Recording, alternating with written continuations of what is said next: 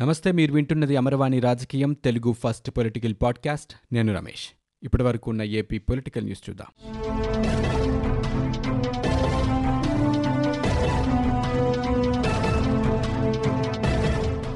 AP రాజధాని తరలింపులో కేంద్రానికి పాత్ర ఉందని కేంద్ర మాజీ మంత్రి భారతీయ జనతా పార్టీ ఎంపీ సుజనా చౌదరి అభిప్రాయపడ్డారు. కేంద్రం పాత్ర ఉందనే రాజధాని రైతులకు పన్ను మినహాయింపు ఇచ్చారని చెప్పారు. ఏపీ పరిస్థితులపై సుజనా చౌదరి మీడియాతో మాట్లాడారు. రాష్ట్ర ప్రభుత్వం చేసే పనులు హాస్యాస్పదంగా ఉన్నాయన్నారు. ఎస్ఈసీ కేసులో ప్రభుత్వం పిచుకపై బ్రహ్మాస్త్రం ప్రయోగిస్తోందని చెప్పారు. అనవసరంగా కోర్టుతో మొట్టికాయలు తింటున్నారని ఎద్దేవా చేశారు. ప్రభుత్వం తీరుతో ఈ ఏడాది ఒక్క ప్రాజెక్టు కూడా ముందుకెళ్ళలేదన్నారు. ప్రభుత్వం మారిందని ఇప్పటికీ ఉన్న చట్టాలన్నీ మారిపోవని రాజధాని విషయంలో ప్రజలకు ఆందోళన అవసరం లేదని ఎంపీ సుజనా చౌదరి తెలిపారు. ఇక భారీ మెజారిటీతో ప్రభుత్వాన్ని ఏర్పాటు చేసిన వైఎస్సార్ కాంగ్రెస్ పార్టీ రాష్ట్ర అభివృద్ధి మెరుగైన పాలనపై దృష్టి సారించాలని ఆయన చెప్పారు. రాజధాని వికేంద్రీకరణ బదులు పాలనా వికేంద్రీకరణ జరగాలన్నారు. రాజధానులు పెంచుకుంటూ పోవడం సరికాదన్నారు. రాష్ట్ర విభజన చట్టం సెక్షన్ ఐదు ఆరుకు విరుద్ధంగా రాజధాని విభజన అంశాన్ని ప్రభుత్వం గవర్నర్ వద్దకు తీసుకెళ్ళిందని చెప్పారు. గవర్నర్ న్యాయ సమీక్షకు పంపకుండా రాజ్యాంగానికి విరుద్ధంగా ఏ నిర్ణయం తీసుకోరన్నారు. కౌన్సిల్ ఆమోదించకుండా రాజధాని విభజన బిల్లును గవర్నర్కి పంపడమే రాజ్యాంగ విరుద్ధమని ఆయన చెప్పుకొచ్చారు. అసలు రాజధాని మార్పు ఫైల్ ఎక్కడ ఉందో అర్థం కాని పరిస్థితిని సెలెక్ట్ కమిటీ ఆమోదించిందా లేదా అనేది కూడా తెలియటం లేదన్నారు. అయినా రాజ్యాంగంలో రాష్ట్ర రాజధాని అంశంపై కేంద్ర ప్రభుత్వానితే తుది నిర్ణయం అని చెప్పారు. అమరావతిని రాజధానిగా సర్వే ఆఫ్ ఇండియా కూడా గుర్తించిందన్నారు. రాజ్యసభ ఎంపీగా కేంద్రం సరైన సమయంలో జోక్యం చేసుకుని సరైన నిర్ణయం తీసుకుంటుందని సుజనా చౌదరి తెలిపారు. ఏపీలో భారీగా కరోనా కేసులు నమోదవుతున్నాయి. గత ఇరవై నాలుగు గంటల్లో రాష్ట్రంలో కొత్తగా పదివేల నూట అరవై ఏడు కరోనా పాజిటివ్ కేసులు నమోదయ్యాయి. అత్యధికంగా తూర్పుగోదావరి జిల్లాలో పద్నాలుగు వందల నలభై ఒక్క కేసులు రికార్డయ్యాయి. కర్నూలు జిల్లాలో పన్నెండు వందల యాభై రెండు కేసులు అలాగే విశాఖపట్నం జిల్లాలో పన్నెండు వందల ఇరవై మూడు కేసులు వచ్చాయి. దీంతో రాష్ట్రంలో నమోదైన మొత్తం కరోనా కేసుల సంఖ్య ఒక లక్ష ముప్పై వేల ఐదు వందల యాభై ఏడుకు చేరుకుంది. ప్రధాని మోదీ నేతృత్వంలో కేంద్రం తీసుకొచ్చిన జాతీయ విద్యా విధానం రెండు వేల ఇరవైని స్వాగతిస్తున్నట్లు తెలుగుదేశం పార్టీ అధినేత చంద్రబాబు ట్విట్టర్ ద్వారా ప్రకటించారు. ఈ సంస్కరణ విద్యారంగాన్ని మరింత అభివృద్ధి చేస్తోందని ఆయన ఆకాంక్షించారు. మన యువతకు ప్రపంచవ్యాప్తంగా ఉన్న ఉత్తమమైన వాటితో పోటీపడడానికి మార్గం సుగమం చేస్తోందని తాను బలంగా నమ్ముతున్నట్లు చంద్రబాబు పేర్కొన్నారు. నూతన విద్యా విధానం ఐదో తరగతి వరకు మాతృభాష ప్రాంతీయ భాష బోధనా మాధ్యమంగా ఉండాలని నొక్కి చెబుతోందన్నారు. ఇది ఖచ్చితంగా స్వాగతించే చర్య అని చంద్రబాబు చెప్పారు. పిల్లల నుంచి మంచి విద్యతో పాటు పనితీరుకు దోహదపడే చక్కటి ఆలోచనగా ఆయన అభివర్ణించారు. అక్షరాస్యత నైపుణ్యాలను పెంపొందించడానికి ఇది చాలా ముఖ్యమని చంద్రబాబు ఈ సందర్భంగా అభిప్రాయపడ్డారు. మాజీ మంత్రి వైఎస్ వివేకానందరెడ్డి హత్య కేసులో సీబీఐ విచారణ కొనసాగుతోంది. వివేకా కుమార్తె సునీతను సీబీఐ అధికారులు రెండోసారి విచారించారు. కడప కేంద్ర కారాగారంలోని అతిథి గృహంలో మంగళవారం సుమారు ఏడు గంటల పాటు సునీతను ప్రశ్నించిన అధికారులు ఇవాళ మరోసారి విచారిస్తున్నారు. ఉదయం పదిన్నర గంటల నుంచి మధ్యాహ్నం రెండు గంటలు దాటినా విచారణ కొనసాగుతూనే ఉంది. నల్లటి బ్యాగ్తో విచారణకు సునీత హాజరయ్యారు. తన తండ్రి హత్యకు సంబంధించిన ఎన్నో వివరాలను సీబీఐకి తెలియజేసినట్లు సమాచారం. ఈ కేసులో ఇప్పటికే పదిహేను మంది అనుమానితుల జాబితాను హైకోర్టుకి ఇచ్చిన సునీత వారి వివరాలను సీబీఐ ముందు ఉంచినట్లు తెలుస్తోంది. బుధవారం వైకాపా నేత శివశంకర్ రెడ్డిని సీబీఐ అధికారులు విచారించారు. శివశంకర్రెడ్డి తర్వాత ఇవాళ సునీతను విచారణకు హాజరు కావాలని చెప్పడం ప్రాధాన్యత సంతరించుకుంది. ఈ కేసులో శివశంకర్రెడ్డి కీలకంగా ఉన్నారని సునీత పలు అనుమానాలు కూడా వ్యక్తం చేస్తున్నారు. మరిన్ని వివరాలు తెలుసుకునేందుకు సిబిఐ అధికారులు ఈరోజు సునీతను ప్రశ్నించారు. రాయలసీమ ఎత్తిపోతల పథకం విషయంలో ముందుకెళ్ళొద్దని కృష్ణానది యాజమాన్య బోర్డు మరోసారి ఆంధ్రప్రదేశ్ ప్రభుత్వానికి స్పష్టం చేసింది. అపెక్స్ కౌన్సిల్ అనుమతి లేకుండా ఏపీ ప్రభుత్వం కొత్త ప్రాజెక్టు చేపడుతోందని గతంలోనే తెలంగాణ ప్రభుత్వం ఫిర్యాదు చేసింది. రాయలసీమ ఎత్తిపోతల పథకానికి టెండర్లు పిలిచేందుకు ఏపీ సర్కార్ సన్నద్ధమైందని తాజాగా మరోసారి ఫిర్యాదు చేసింది. తెలంగాణ ఫిర్యాదుపై స్పందించిన బోర్డు ఆంధ్రప్రదేశ్ ప్రభుత్వానికి లేఖ రాసింది. అపెక్స్ కౌన్సిల్ అనుమతి లేకుండా ముందుకెళ్ళకూడదని తాము గతంలోనే చెప్పినట్లుగా బోర్డు తెలిపింది. ప్రాజెక్టు డిపిఆర్ కూడా తమకు అందలేదని లేఖలో పేర్కొంది. అపెక్స్ కౌన్సిల్ అనుమతి లేకుండా ముందుకు వెళ్ళొద్దని ఏపీ ప్రభుత్వానికి ఇంకొకసారి విజ్ఞప్తి చేసింది.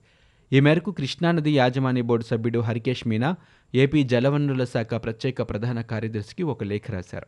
జలవనరుల శాఖపై ఉన్నతాధికారులు ఇంజనీర్లతో మధ్యాహ్నం తెలంగాణ ముఖ్యమంత్రి కేసీఆర్ సమీక్ష నిర్వహించనున్నారు. ఈ సందర్భంగా రాయలసీమ ఎత్తిపోతుల పథకం అంశం కూడా చర్చకు వచ్చే అవకాశం ఉన్నట్లు సమాచారం.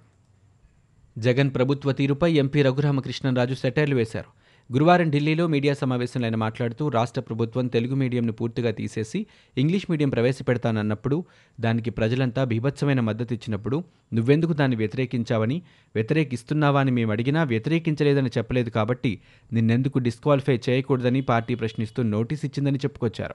ఐదవ తరగతి వరకు మాతృభాషలోనే విద్యా బోధనను తప్పనిసరి చేస్తూ కేంద్ర నూతన విద్యా విధానాన్ని తీసుకొచ్చింది. ఇదొక విధానంగా అన్యోపదేశంగా సీఎం జగన్ వలనే జరిగిందని చెప్పొచ్చని రఘురామకృష్ణ అన్నారు.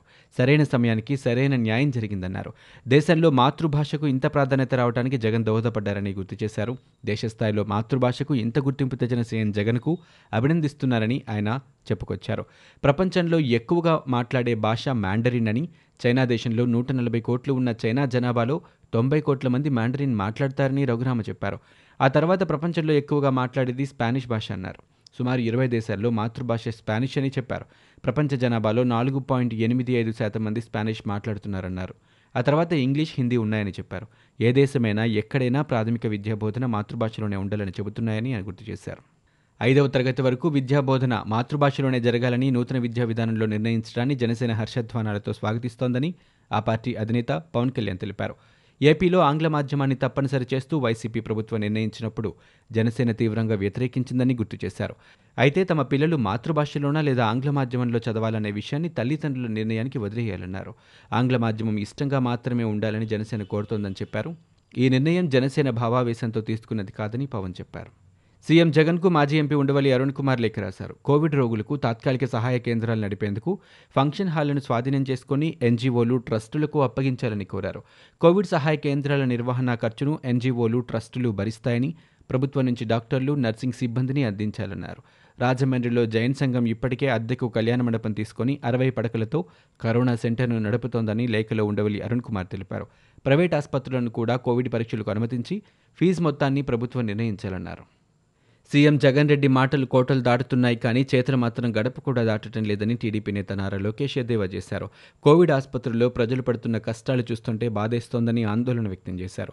నెల్లూరు ప్రభుత్వాసుపత్రిలో కరోనా రోగి బాత్రూంలో పడి చనిపోయిన ఘటన తీవ్రంగా కలిచివేస్తోందన్నారు. కరోనాని ఎదుర్కోవడం కోసం ప్రభుత్వం తీసుకుంటున్న చర్యలు ఎంత అధ్వాన్నంగా ఉన్నాయో ఈ ఒక్క ఘటన ద్వారా తెలుస్తోందని చెప్పారు. క్వారంటైన్ సెంటర్లలో వసతులు శూన్యమని ఆసుపత్రిలో సరైన వైద్యం కూడా అందటం లేదని ఆయన తప్పుపట్టారు. కరోనాపై పోరాడుతున్న వైద్య సిబ్బంది రోడ్ల మీదకు వచ్చి నాణ్యమైన పీపీఈ కిట్లు ఇవ్వాలంటూ ఆందోళనలు చేస్తున్నారని తెలిపారు. జీఎన్ రావు హైపవర్ కమిటీ నివేదికల సస్పెన్షన్పై ఏపీ హైకోర్టు విచారణ చేపట్టింది. నివేదికలపై సస్పెన్షన్ కోరుతూ తాడికొండ మాజీ ఎమ్మెల్యే శ్రావణ్ ఏపీ హైకోర్టులో పిటిషన్ దాఖలు చేశారు. తదుపరి విచారణను త్రిసభ్య ధర్మాసనం ఆగస్టు ఆరుకు వాయిదా వేసింది. అప్పటిలోగా కౌంటర్ దాఖలు చేయాలని ప్రభుత్వానికి హైకోర్టు ఆదేశాలిచ్చింది ఏపీ బీజేపీ అధ్యక్షుడిగా నియమించిన ప్రధాని మోదీ అమిత్ షా జేపీ నడ్డాలకు ఏపీ బీజేపీ అధ్యక్షుడు సోము వీర్రాజు కృతజ్ఞతలు తెలిపారు. రెండు వేల ఇరవై నాలుగులో అధికారం సాధించే దిశగా ముందుకెళ్తామని చెప్పారు. తన దృష్టిలో టీడీపీ వైసీపీలు రెండు కుటుంబ పార్టీలేనని పేర్కొన్నారు. రాష్ట్ర రాజధాని అంశంలో బీజేపీ ఏమాత్రం జోక్యం చేసుకోదని తెలిపారు.